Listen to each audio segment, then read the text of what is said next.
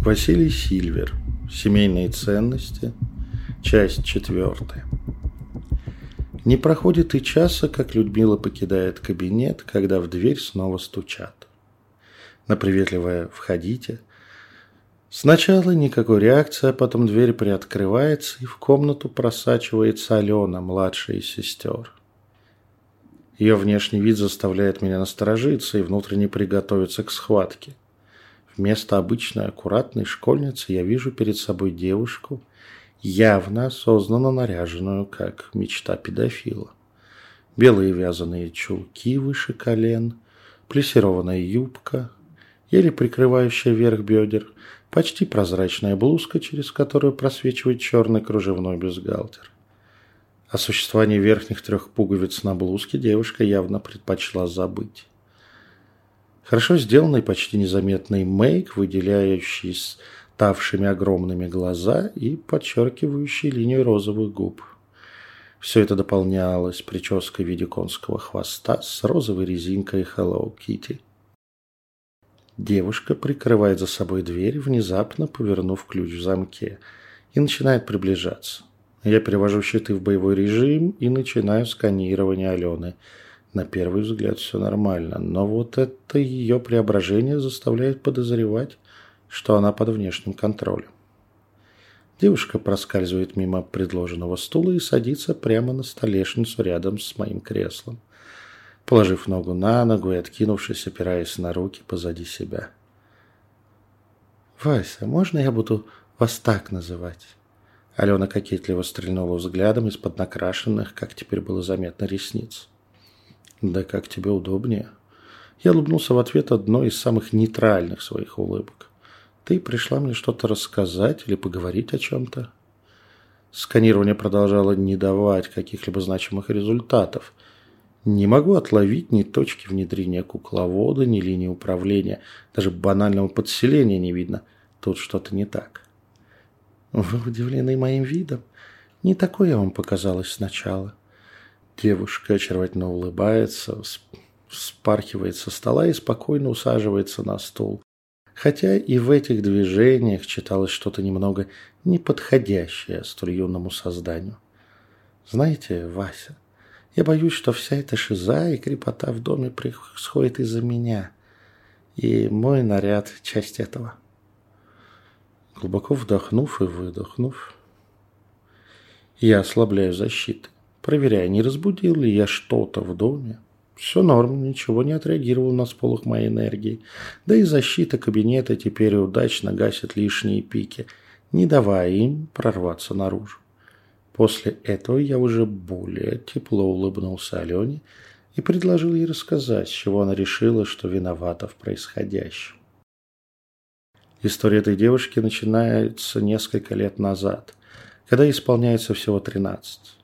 В этом возрасте Алена – милая спортивная девочка, папина дочка, аккуратистка и перфекционистка, которая любит читать. Одно «но». Она особенно любит читать тексты, наполненные эротикой и сексом юных девушек, взрослыми опытными мужчинами. Учителя мужчины в школе давно стали героями ее фантазий. Друзья и партнеры по бизнесу отца – заставляют ее неприлично краснеть и ерзать.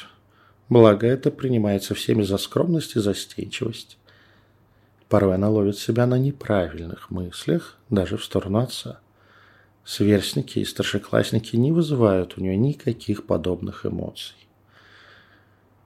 Все это остается на уровне простых девичьих фантазий до того, как она впервые влюбляется. Она как дура втрескивается в одного из папиных партнеров по бизнесу и решает его добиться. Любой ценой. Но опытный и здравомыслящий мужчина около 50 всеми возможными способами уклоняется от провокаций и ухаживания малолетней девчонки. Ему оно надо, а ей надо. Отец всегда выделял ее из всех детей, и она привыкла получать желаемое. Может, не сразу, но получать. Алена решила, что если прямые способы не срабатывают, то нужно применять что-то особенное. Тут и попадается ей на глаза книга о магии и колдовстве. Всю философскую и ценностную часть в этих книгах она пропускает мимо своего одурманенного любовью сознания, а вот методы и приемы впитываются ей с жадностью. Кое-как разобравшись, что и как работает, девушка решается на эксперимент. С первого раза ничего не происходит, но она не привыкла отступать из-за одной неудачи. В итоге несчастный мужчина влюбляется в почти 14-летнюю девчонку. Влюбляется намертво и безальтернативно. Он на остатках силы воли сопротивляется своему влечению, но раз за разом Алена, не видя ощутимых результатов, наносит очередной магический удар. Когда плотина его сопротивления падает, то в укромном месте на одной из бизнес-тусовок с семьями случается то, о чем мечтала Алена. Он ее трахает. Если не знать подоплеки, то все это выглядит как форменное изнасилование. Особого именно сексуального удовольствия от первого раза девочка не получила. Но моральный кайф победительницы затмевает все. Дальше начинается странная и пугающая часть. Мужчина не может себе простить то, что он сделал. Каждый раз проклинает себя последними словами, но как только подворачивается случай, не может себя остановить. Девчонка же откровенно кайфует, не обращая внимания на мучения своего возлюбленного. Она с удовольствием выполняет фантазии, которые приходят ей или ему в голову, а то, что он после этого пьет горькую и думает о суициде – это все ложится на плечи его жены. Та, не понимая, что происходит с ее мужем, перепробовав все, что могла, обращается к магу. Тот диагностирует приворот и, в общем, верно описывает ситуацию, хотя не определяет возраст разлучницы. Привороты снимаются. Муж признается во всем жене, а та, даже зная инициатора, не может простить ему контакт с малолеткой. Ведь у них самих две дочки близкого возраста – Алена, почувствовав, что ее магия была снята, прибегает к тяжелой артиллерии. Девочка проводит ритуал, в котором умудряется призвать демона и договориться с ним. Демон готов помочь с возвращением любимого, а сам будет периодически пользоваться ее молодым телом для получения желаемых удовольствий. Казалось бы, что может пойти не так?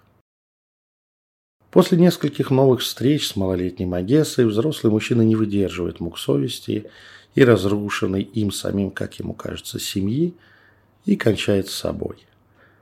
К тому моменту Алена уже достаточно охладевает к нему, а удержание любовника рядом оказывается делом принципа. Но святое место пусто не бывает. Почувствовав свою власть над мужчинами, ранее ей недоступными в принципе, Девушка со свойственной, свойственной ей аккуратностью выбирает себе нового любовника. Но в отличие от первого романа, она действует гораздо продуманней и использует своего демона для контроля. У мужчин, которых она соблазняет, остается четкая уверенность, что это они так захотели, но это допустимое исключение из моральных принципов. К 15 годам за ее спиной неплохой такой список покоренных мужчин, включая очередного партнера отца и директора ее школы. Демон же периодически получает свое, но его аппетиты растут. Секс, алкоголь, курение, вкусная еда – этого становится мало. Он хочет более утонченных, опасных и извращенных наслаждений. Тут-то Алена решает, как свойственно многим людям, нарушить договоренности и изгнать демона обратно. Таланта, похоже, ей не занимать, и она через несколько месяцев изнуряющей борьбы таки избавляется от подселенца, но тот обещает вернуться и отомстить. Не так много проходит времени, и в доме начинают твориться пугающие вещи. И Алена делает вывод, что демон вернулся для своей мести. Я смотрю на девушку все время ее рассказа совсем не тем взглядом, для которого она наряжалась. Сканирование показывает, что нормально избавиться от договоренностей с астральной сущностью она все-таки не смогла. И да, в местных бедах есть доля и ее ответственности. Суща таки пришла за своим и является частью проблемы этого дома. Я благодарю Алену за откровенность, игнорируя все ее намеки – стреляние глазками и засветку даже цвета ее нижнего белья. 134 статья Уголовного кодекса Российской Федерации не совсем то, что меня привлекает. Она обещает быть всегда глубоко благодарной за спасение ее и ее родных от демона и также выскальзывает из кабинета, как и пришла. Жаль, конечно, мужиков, оказывается, и так тоже бывает детская глупость, подростковые сексуальные перверсии, магический талант, и ты уже сам себя вынужден считать педофилом, в кавычках. Хотя термин не точный. В пубертат-то девушка вошла перед всем этим трэшем. Ну, кого это волнует? Для ее любовников она все равно ребенок. Самовлюбленный, жестокий, озабоченный, талантливый ребенок. Кажется, у них это семейное. Можно сказать, малышка пошла вся в маму. Грустная шутка. Ребенку нужен психотерапевт, чтобы снять фиксацию на Sugar Daddy. Теперь мне понятно, откуда тут два разных демона, мстительные духи и что-то еще. И опять погружаюсь в медитацию, очень аккуратно прощупывая дом на предмет точек, привязок тех или иных сущностей и неупокоев. В тот момент, когда мне кажется, что я нащупал что-то важное, меня вынимает из транса очередной стук в дверь. Продолжение следует.